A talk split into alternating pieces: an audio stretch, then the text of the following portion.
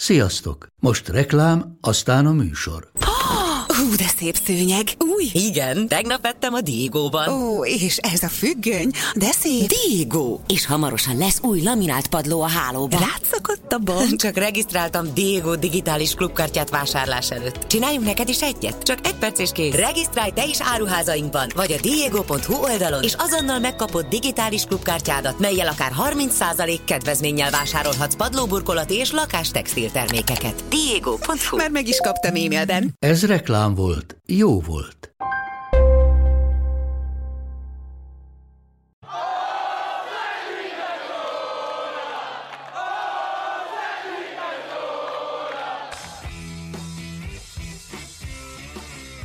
Ez a teljes terjedelem. Magyarország első futballpodcastja Bamstart Tiborral és Haraszti Ádámmal.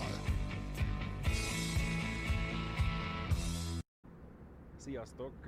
Hogyha látjátok is azt, amiről éppen beszélünk, akkor azt is tapasztalhatjátok, hogy nem a legmegszokottabb képkompozícióval készültünk itt ehhez a videóhoz, de eléggé szűkek, vagy szűkösek a körülmények, fogalmazunk így, azért hogy látjátok szerintem a háttérben, hogy egy repülőgépen ülünk az Aeroflotnak a Moszkva-Budapest járatán. Uh, és eléggé szűkösen vagyunk minden tekintetben, mert az képest, hogy milyen nyugodtan utaztunk ugye erre felé itt a Fradi meccset megelőzően, ahol rajtunk kívül ugye csak néhányan lézengtek a repülőgépen, azért visszafelé elég rendesen megtelt ez a járat, de ennél nagyobb bajunk ne legyen. Uh, eleve ugye késve indultunk hazafelé, úgyhogy arra gondoltunk, hogy egy kicsit akkor előtjük már az időt, hogyha itt vagyunk a repülőgépen, és tényleg nincs mit csinálni, úgyhogy beszélgetünk egy picit arról is, hogy egyáltalán hogy nézett ki ez a pár nap a számunkra, milyen volt a meccs, egy picit szerintem Tomit is megpróbáljuk kifagatni, vagy megpróbálom kifagatni a munkájáról, mert azért hát jó régen itt dolgozom már a Sport TV-nél, egészen konkrétan. Egészen konkrétan nagyjából az indulástól kezdve, tehát az első nap nem voltam még ott, aztán a nem tudom, harmadik, negyedik napon toppanhattam be oda a szerkesztőségbe, ami egy óriási irodaépületnek a azt se tudom, a hanyadik emelete volt, mert föl leköltözgettünk, de hogy képzeljétek el egy nagy irodaépületet, aminek az elején volt három asztal, és aztán egy focipálya méretű hosszú padlószőnyeg, és a végén még volt két asztal, ahol Farkas Norbi egyedül ücsörgött, és hozzá irányítottak, mint, mint gyakornokot, hogy neki segítsek, aztán azóta ott vagyok.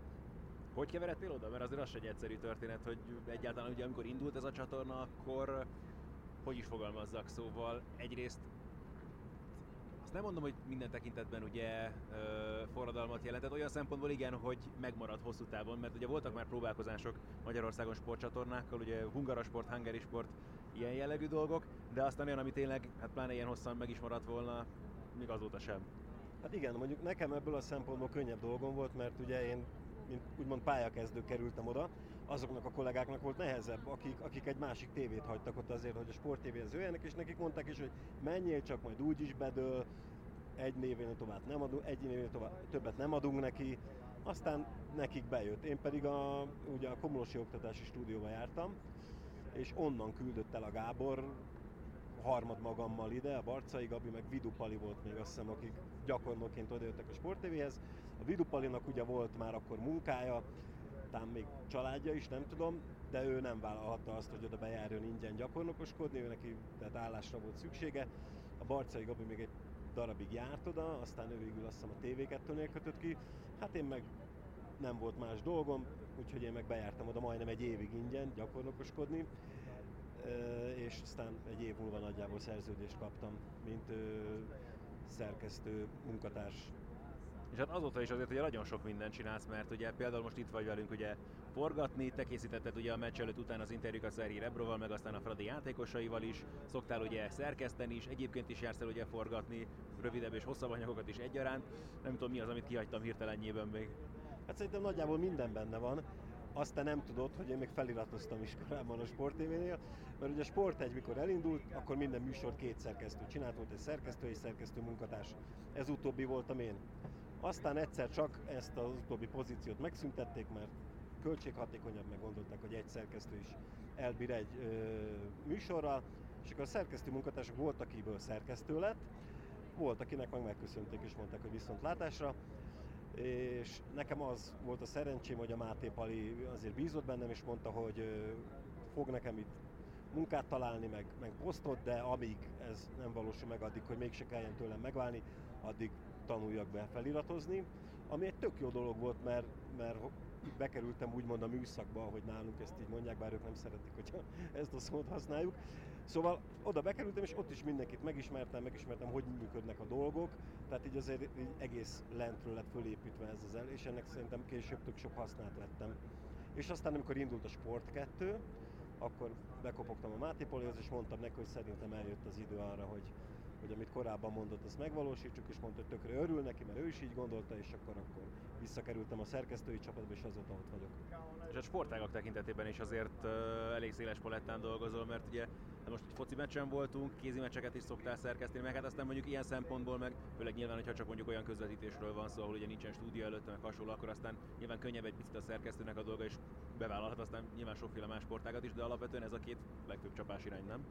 Hát egyébként igen, de azt tudni, hogy nálunk a Sport TV-nél nyilván mindenkinek megvan az, amiben erősebb, de mindenki csinál mindent. Tehát az elmúlt években volt például szerencsém frisbeehez, meg hotdog versenyhez is, tehát azért, azért elég széles a paletta. Egyébként a frisbee tök kellemesen csalódtam, mert az egy, az egy nagyon jó kis sportágnak tűnt. Hát a hotdog verseny az inkább, az inkább a szórakoztató kategória volt. Igen, ez mint a mézbirkózás? Hát olyan is volt, igen, azt még Szekeres Peték csinálták, az is óriási volt. Jó, meg, meg mondjuk ilyen szempontból a kedvencem a, a, a Tocsának a szerencséje, hogy foglalkozhatta, mi az, már hirtelen akartam mondani, jakutföldi bothúzás. Ilyen is volt, meg a, meg a skót felföldi játékok, vagy valami ilyesmi. Azt mondjuk nagyon szeretem, mert Skóciát imádom, és azért abba belekerül ezekbe a, ezekbe a versenyekbe magának a tájnak a bemutatása, és meg minden szerintem azért az is egy, egy élvezhető dolog. Na és hát ilyen a mostanihoz hasonló túrákon is azért jó néhányan részt vettél már most így hirtelenjében, ami eszedbe jut? Hát egyszer, egyébként a legnagyobb élmény volt nekem, az nem egy ilyen felnőtt foci meccs volt, hanem, hanem Párizsban. Ki kell... Danon kupa? Danon kupa, igen. Hát az, azt imádtam, mármint a Párizsi részét.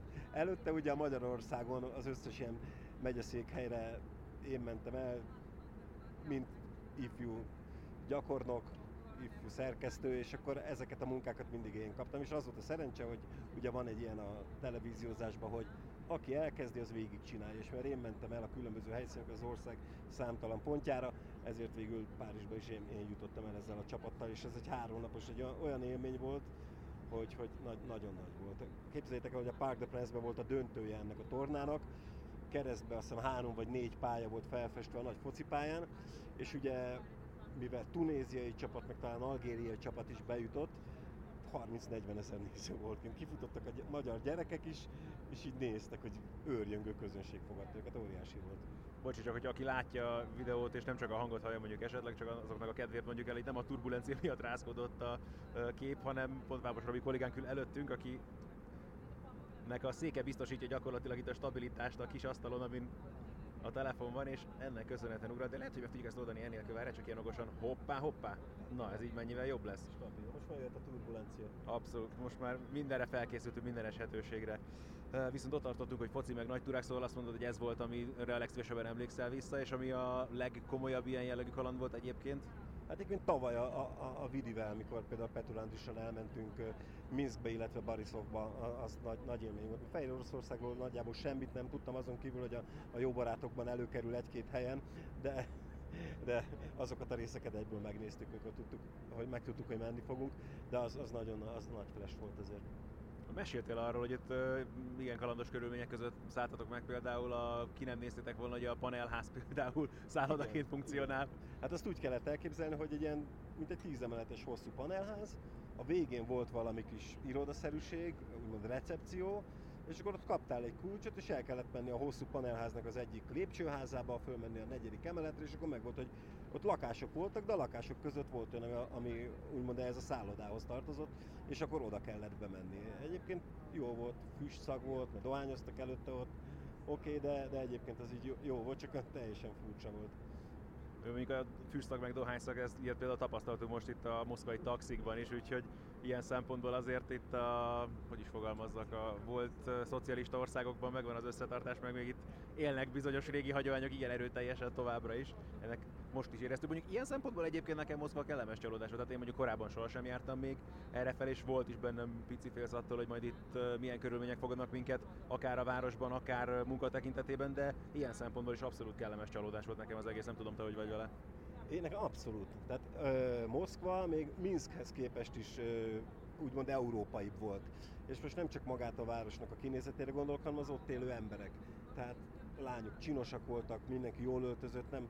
Tehát, hogyha azt gondolna az ember, hogyha jön mondjuk Ázsiából, vagy ugye keletről egy ember Európába, akkor azon meglátszik. De itt, itt teljesen olyan volt, mint hogyha egy londoni vagy egy, vagy egy budapesti utcán járkáltuk volna, az emberek is teljesen kultúráltak voltak, nagyjából a közlekedés is megoldott volt, szerintem sokat segít rajta például a gyalogos közlekedés, hogy minden egyes gyalogos lámpán van visszaszámláló, hogy mennyi van még hátra a zöldből vagy a pirosból, és, és tényleg teljesen, teljesen kultúrált volt európai város legalábbis igen a tömegközlekedés, meg a gyalogos közlekedés, mert azért itt a taxizásaink során megtapasztaltuk itt a, az orosz módit is, ami ugye hát ezekről a különböző YouTube-on terjengő balesetes videókról látszik, hogy hogy is fogalmazok, tehát azért a közlekedési szabályokat vezetés közben nagyon lazán veszik. Hát most például a sofőrhölgy, aki hozott ki minket, gond nélkül elkezdett volna YouTube-ozni, miközben vezetett, mert azt hitte, hogy zenészek vagyunk, és kérte, hogy írjuk be magunkat, hogy mutassuk valamit magunktól az interneten. Tehát az meg a másik fele, igen, tehát hogy mondjuk ilyen szempontból a belváros egy fokkal jobb, meg mondjuk éttermekben, kávézókban azért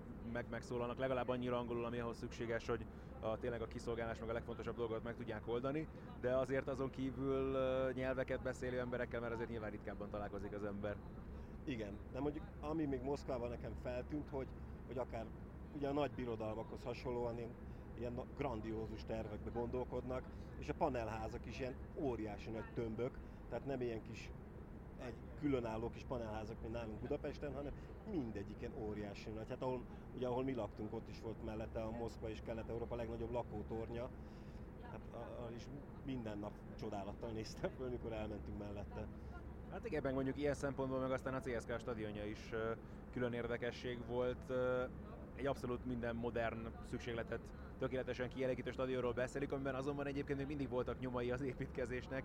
Ugye te találtad ki, hogy menjünk fel ebbe a bizonyos toronyba, amelyet az UEFA Kuba győzelem tiszteletére húztak fel, amit hát azóta is építenek még mindig, tehát kívülről már úgy nagyjából úgy néz ki, meg messziről úgy tűnik, mintha kész lenne, belülről azért látszik, hogy ott bőven építkeznek még, és a stadionon belül is voltak azért még bőven arra utaló nyomok, hogy ott nincsen minden készen. Igen, e, ez egy Egyébként amikor megtudtam, hogy jövünk ide Moszkvába, egyből rákerestem a stadionra, és akkor ott megláttam, hogy van ez a torony, hát nem nagyon találkoztam még vele így igazából, meg a, ugye UEFA kupa illetve Európa Liga összefoglalókat eddig csináltunk, de ott csak belülről látjuk a stadion, és ott nem látszik, hogy ez a hatalmas felhőkarcoló a sarkába, és akkor rögtön gondoltam, hát ezt nekünk meg kell nézni, és akkor gyártásvezetőnknek, Virág Juditnak írtam, aki a nemzetközi kapcsolatokért felelős, hogy írjon rá az oroszokra, hogy van erre lehetőség. És ő ezt nagyon szépen leszervezte, fogadott ott minket Nikolaj, aki ezt így összefogta ezt az egészet. Ő a hely, helyi helyszínmenedzsere volt az UEFA-nak. Igen, és, és kiderült, hogy még a CSK Moszkva, meg az UEFA alkalmazottai közül is nagyon kevesen voltak csak fönt ebbe a, ebbe a toronyba, hogy hogyha amikor oda mentünk az UEFA irodájába, a stadionon belül, hogy mehetünk, akkor egyszer csak csatlakozott hozzánk, vagy 20 fő, és nagy izgalommal csacsogva jöttek föl velünk. Először aztán a 36. emeletig lifttel, és onnan még gyalog kellett menni egy, egy pár emeletet a tetőre. Igen, érdekes, amikor feldobtam, hogy esetleg a daruba beszállhatnánk ki, amivel mossák az ablakokat, akkor ez már annyira nem mozgatta meg az emberek fantáziáját. Hát minden esetre az tényleg szenzációs volt, ott körbenézve, tényleg hát nyilván egész Moszkvát beláttuk, de ami a legviccesebb volt, ugye, hogy rögtön ott mellettünk a régi repülőtérnek még a kifutó pályája is látszott, és abszolút uh, már rengeteg új épületet húztak fel ott a környékére, de érdekes módon még ott magát a kifutópályát meghagyták ott abszolút magát, amit a meccset, meg ezt az egész túrát illeti, nem tudom, mennyire volt optimista egyáltalán a mérkőzéssel kapcsolatban, mert mielőtt tényleg magába itt a meccsbe belevágnánk, mennyire volt optimista mondjuk a Szerhi Rebroval készítendő interjúkkal kapcsolatban, mert azért hát bárki, aki látta őt, meg ez is volt téma itt a magyar sajtóban is, mert most ugye a Forfortuban volt egy hosszabb cikk róla, szóval hogy igen, morózus figurának tűnik azért így ezek alapján, az interjúk alapján, amiket mondjuk szigorúan csak a tévében látunk. Egyébként morózus figura, de, de könnyen kezelhető. Tehát lehet, hogy néha a sablonokat mondja, de hát azért a sportévénél megedződtünk, már voltak már korábban rázós interjú alanyaink, és ő ahhoz képest kezes bárány. Az oké, okay, hogy nem viccelődik az interjúiban, meg túl sok minden nem árul el, főleg meccs előtt arról, hogy mi fog történni, de, de egyébként tehát ezzel probléma nem volt. Hú, most ilyenekkel kapcsolatban hirtelen nekem Szentes Lázár ugrott be, Igen. aki magyar kupa döntőn voltak érdekes megszólalásai, meg amikor a Brüzsel játszott a Loki az UEFA kupában, és akkor megkérdeztek, hogy miért nem cserélt be támadott a meccs, és akkor megnézhettük volna magunkat valamilyen szövege volt, én erre emlékszem nagyon vissza, hogy azt nem tudtam hová tenni annak idején. Ilyen... Igen, ő, ő, ő, volt az egyik ilyen, a másik meg Döme. A Dömének voltak néha ilyen, ilyen, ilyen kifakadásai, de ő volt a két legnehezebb.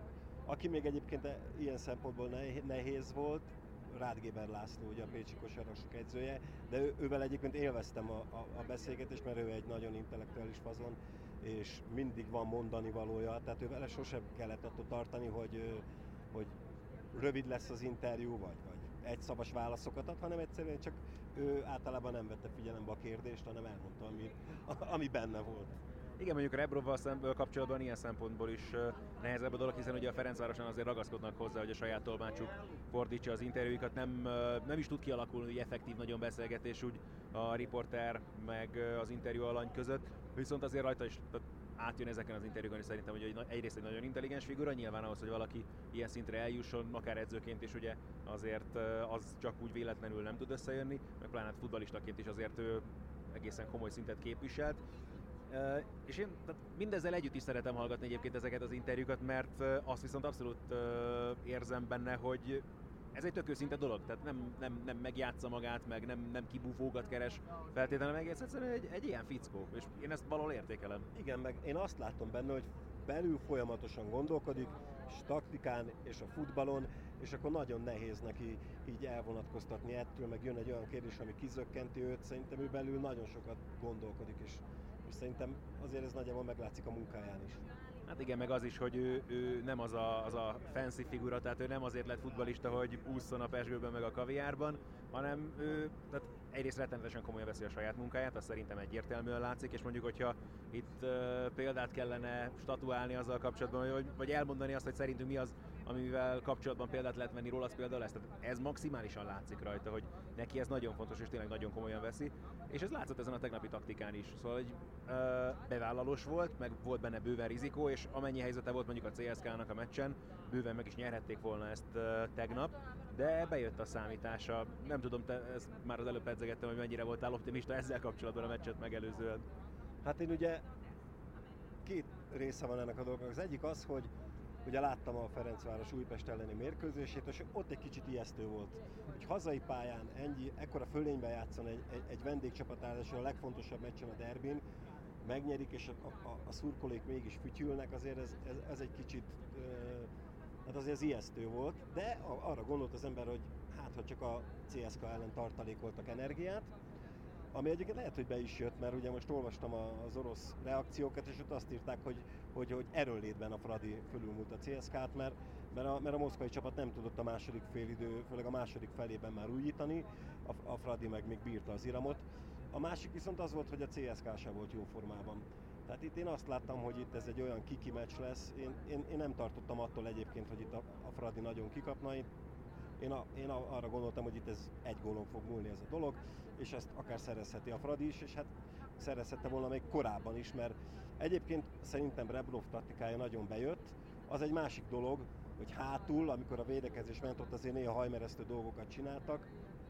Volt egy jó pár labdaeladás a saját negyeden belül, nem is a saját térfélen, amiből, amiből ugye voltak lehetőségeik a moszkvaiaknak, de, de az viszont nagyon tetszett, és ugye korábban beszélgettem barátaimmal, és mondták, hogy nem értik, hogy Boli mit keres a Fradiban, és most, most nekem, nekem most magyarázatot adott rá, mert minden labda jó helyen volt, amit előre küldtek neki, és hát tök, Tokmakot olyan helyzetekbe hozta néha, hogy, hogy, hogy csak néztünk, hogy ketten végig tudták játszani nagyjából a, a, a pályának a háromnegyedét.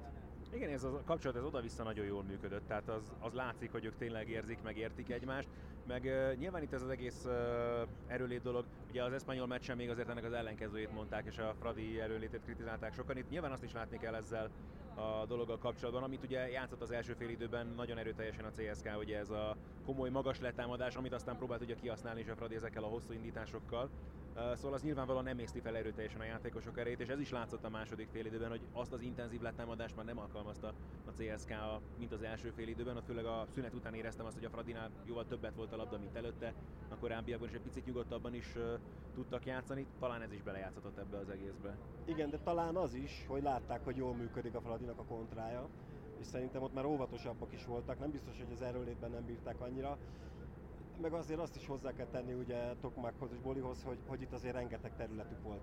És ugye a, a, a Ferencváros idehaza ritkán találkozik ilyen csapattal, aki, aki ellen ez, ez a két játékos tudná játszani. Tehát egy betömörült védelem ellen nem biztos, hogy ugyanígy kijön ez a játék kapcsolat a két játékos között, és ebből is fakadhat, amit az előbb említettem, hogy nem mindenki értette, hogy mit keresi például Boli. De egész, tehát ezen a meccsen tökéletesen bejött ez a húzás, és az is, ugye te kérdezted a meccset megelőzően, hogy Iszáját miért hagyták, ugye először azt mondta erre, hogy nyilván azért neki kell figyelni arra, és hogy a hétvégén is jön ugye egy fontos mérkőzés a Fradi számára, majd Fehérváron, de ez csak az egyike volt itt ezeknek az okoknak, és aztán, ahogyan a meccs végén ugye beszállt Iszrael is, beszállt Varga Roland is, az is tökéletes húzásnak bizonyult. Aztán tehát még jól is forgatta a csapatát ráadásul Rebrov. Ez is egy érdekes dolog egyébként, amiben nem feltétlenül gondolunk bele, hogy egy taktikát nem csak úgy kell felépíteni, hogy hogy állítod fel a csapatot a mérkőzés legelején, hanem hogy aztán hogy tudsz belenyúlni a meccsbe, hogyan alakulnak később a dolgok. Igen, meg az is érdekes volt, ugye, hogy azt hiszem Nyilasitibe mondta, hogy most Ignagyenkónak kell megoldani a, a Iszrael szerepkörét, és szerintem neki azért nem, nagyon ment az elején. Nekem az volt az érzésem, hogy mintha a játék hiányjal küzdködne, tehát őtől le volt ez a sok eladott labda, amit említettem az előbb, nem csak tőle, de, de ő, ő, ő feltűnően sokat hibázott a meccs elején, de fönnhagyta végig öt Rebrov, ha jól emlékszem, és végül lehozta a csapat győzelemmel. Igen, szóval ez is érdekes volt, ugye 4-3-2-1-ben írták fel ugye a meccs elején ezt az összeállítást, de igazából nekem ez úgy tűnt, mint hogy egy ilyen eltolt 4-4-2 lett volna, három középső középpályásra gyakorlatilag Ignatyenko volt ugye az egyik közülük mellette Harakin és Sigér, és szélsőként gyakorlatilag csak Zubkov játszott, és akkor volt két kvázi centerünk tulajdonképpen, Boli meg uh, Tokmak, akik így kicsit felváltva is voltak bent konkrétan középen, aztán a másikuk meg kint a szélen, de ennek is igazából nekem úgy tűnt legalábbis, hogy az a lényege, hogy próbáltak arra felé területet nyitni, amikor lehetett a kontrákat megindítani. Hát szerintem egyértelmű, hogy az erre, erre ment ki ez az egész. Egyébként a meccs előtt én néztem a, a Ferencvárosiakat, akár a sajtótájékoztatón, ö, akik megszólaltak, és én azt láttam, hogy nagyon, hát én nyugodtnak láttam őket, hidegvérűnek. Nem tudták őket kizökkenteni, például folyamatosan ugye az orosz újságírók arra próbálták meg kihegyezni ezt az egészet, hogy ukránok és oroszok, és, ez, és, és ezt lepattintották magukról folyamatosan, nem nagyon jöttek ki a sodrukból, azért, azért a Rebrob a végén kicsit, amikor mondta, hogy hát ezt a CSK nem fogja elfelejteni egy darabig ezt a mérkőzést, akkor ott láttam rajta egy kis, egy kis elégtételt. Hát ez biztos, hogy kell is, meg nyilván ezek a dolgok is azért, ezt mondtuk mi is ugye itt a meccs előtti bejelentkezésben, hogy nagyon profi reagálták le ezeket a szitukat, de az meg teljesen egyértelmű, és, és ezért profizmus ez, ahogyan erre reagáltak ott például a sajtótájékoztatón, hogy ez nyilvánvalóan dolgozik bennük, és nem véletlen piszkálódtak persze az oroszok sem ezzel kapcsolatban. Igen, ez nekik ért, mind oda-vissza érthető módon egy fontos dolog. Igen, mondjuk a meccsen is, a, a többség a meccsen is higgadt volt, Ignatenko talán nem, de, de egyébként és a Botka Endre is szerintem fantasztikusan játszott. Hát én Ezt érdemes kiemelni, bocsánat, így van, mert ugye tehát azért ő nem a saját pozícióban, pozíciójában játszott már ugye a hétvégén sem, de mindezzel együtt tehát talán egy vagy két olyan hibája volt, amire emlékszem, hogy egy kicsit úgy felsziszentünk, de ennyi meg bőven benne van azt hiszem a pakliban, hogyha valaki ilyen helyzetben van. Igen, és nagyon sokszor kerültek olyan helyzetbe, hogy, hogy, hogy gyakorlatilag csúszni, mászni kellett, hogy javítsák azt a hibát, amit, amit a középpályások esetleg elkövettek a, támadó, illetve a védekező harmadunkban, és, és jöttek, a, jöttek az oroszok, és ott már, ott már nem volt más. Ott már gyakorlatilag az volt, hogy vagy sikerül szerelni, vagy pedig a bogól lehet. És e, ezeket is tök jól megoldották.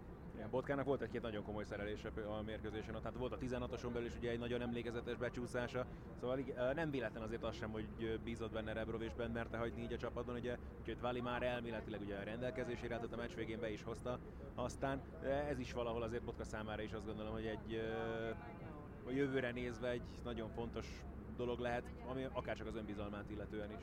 Igen, és Rebrovnak is egy könnyebbség, hogy tudja, hogy nyugodtan berakhatja őt is a, a kezdőcsapatba, berakhatja középső védőnek, mert, mert meg tudja oldani a legnehezebb feladatokat is. És hát egyébként tök jó volt a meccsen azt átélni, hogy, hogy nem csak egy gólnál pattan föl az ember a helyről, amikor például Botkántének volt egy hatalmas mentése, akkor ugyanúgy fölugrottam, és a hátam mögött pedig ültek, neked füles volt a füleden, nem tudom, hogy mennyire hallottad, ott ültek az orosz nézők, és, és hallani az ő reakcióikat is arról, hogy, hogy a Botka az utolsó pillanatban mondjuk mentett, vagy bármelyik Ferencvárosi játékos, és ők már fölugrottak, és már készültek a gólörömre, és akkor csücs vissza fiúk.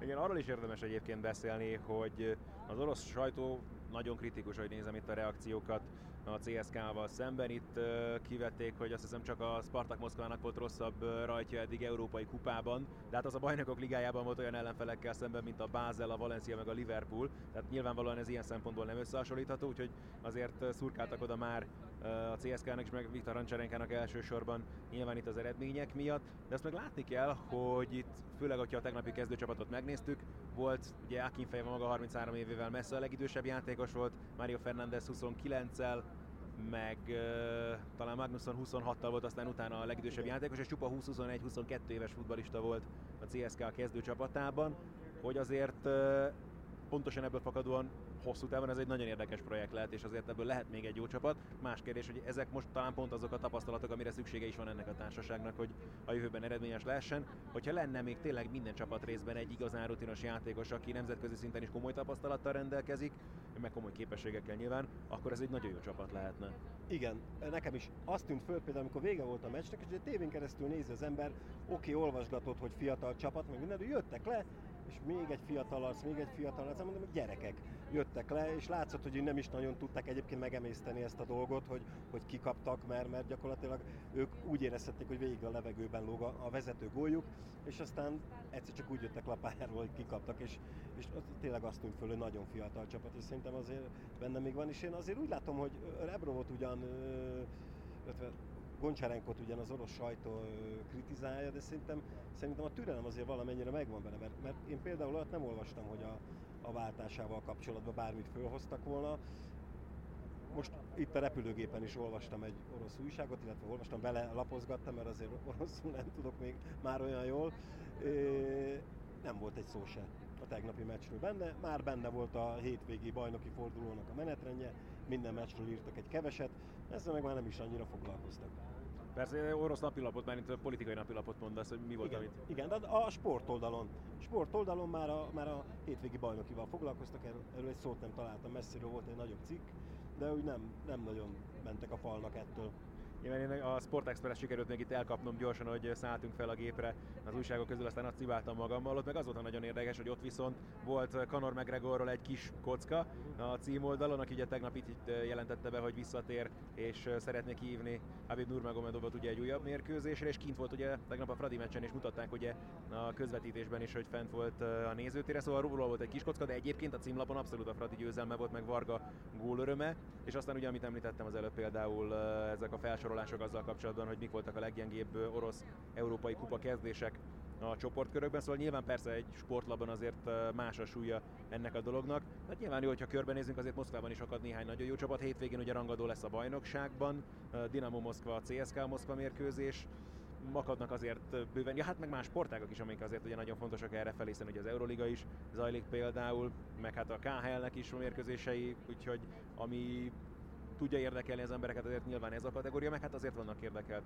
csapatok az oroszok részéről is ugye a bajnokok ligájában. Ez nagyon messzire mentünk a Ferencvárostól, mert azért így oké, mondjuk az Espanyol nyert a Ludogorec ellen, ez egy érdekes fordulat itt hirtelenjében még ebben a csoportban, ami sok mindent izgalmasan tehet még majd itt a továbbiakban. Nem feltétlenül könnyítette meg mondjuk a Fradi dolgát, hogyha a továbbjutásra szeretne gondolni. Amire azért alapvetően azt gondolom, hogy még mindig nem érdemes komolyan gondolni meg, nyilván meg kell célozni, meg ott kell, hogy legyen, mint esetlegesen elérhető cél, de nem lehet szerintem reális, hogy komoly célkitűzés. Alakulhatnak azonban még úgy a dolgok itt a továbbiakban, hogy lehet esélye az utolsó pillanatig a Fradinak a továbbjutásra.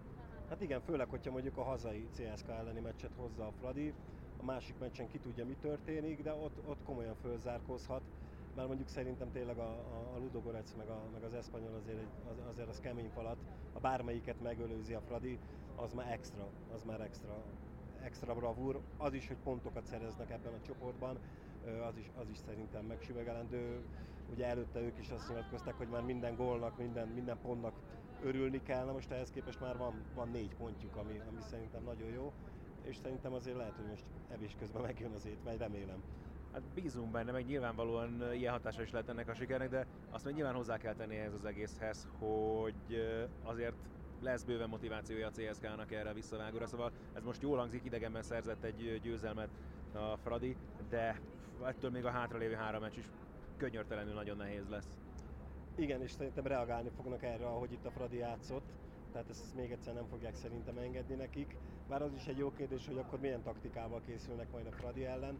Lehet, hogy egy kicsit jobban kiengedik, az kiegyenlítettebb lesz, főleg labdabirtoklásban a budapesti mérkőzés. De hát én nem tudom, tehát itt azért ez a csoport, ez azért nem, nincs olyan nagyon kiemelkedő csapat belőle. Azt tudjuk, hogy az egész mezőnyben, hogyha az értékeket nézzük, akkor a, a Fradi az egyik leg, leg úgymond olcsóbb csapat, és ahhoz képest négy pontot már összegyűjtött. Hát nem tudom, én, én nagyon bízom benne, hogy itt azért még fognak pontot, vagy akár pontokat is szerezni. Szóval akkor ilyen szempontból, ami a folytatást illeti, optimista vagy? Hát én optim, ez, ezután pláne, pláne optimista vagyok, mert tényleg azért, azért ez a visszavágó ez azért ne, nehezebb lesz.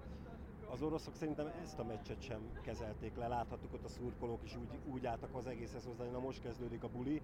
Ők, a, ők úgy gondolták, hogy na ők most kezdik majd el gyűjtögetni a pontokat. Hát ezt most el kellett tolják minimum, minimum a következő fordulóig, de reméljük, hogy, hogy ott se jön még nekik össze.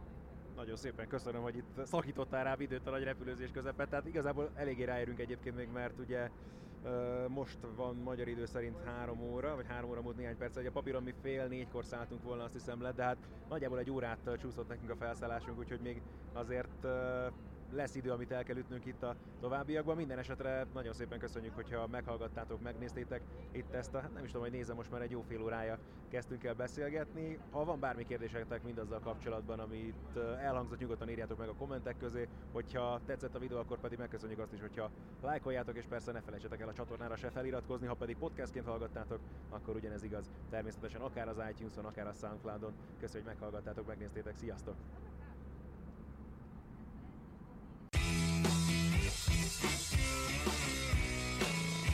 Ez volt a teljes terjedelem.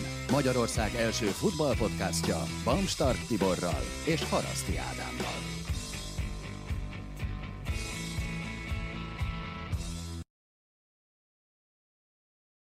Ha más podcastekre is kíváncsi vagy, hallgassd meg a Béton műsor ajánlóját.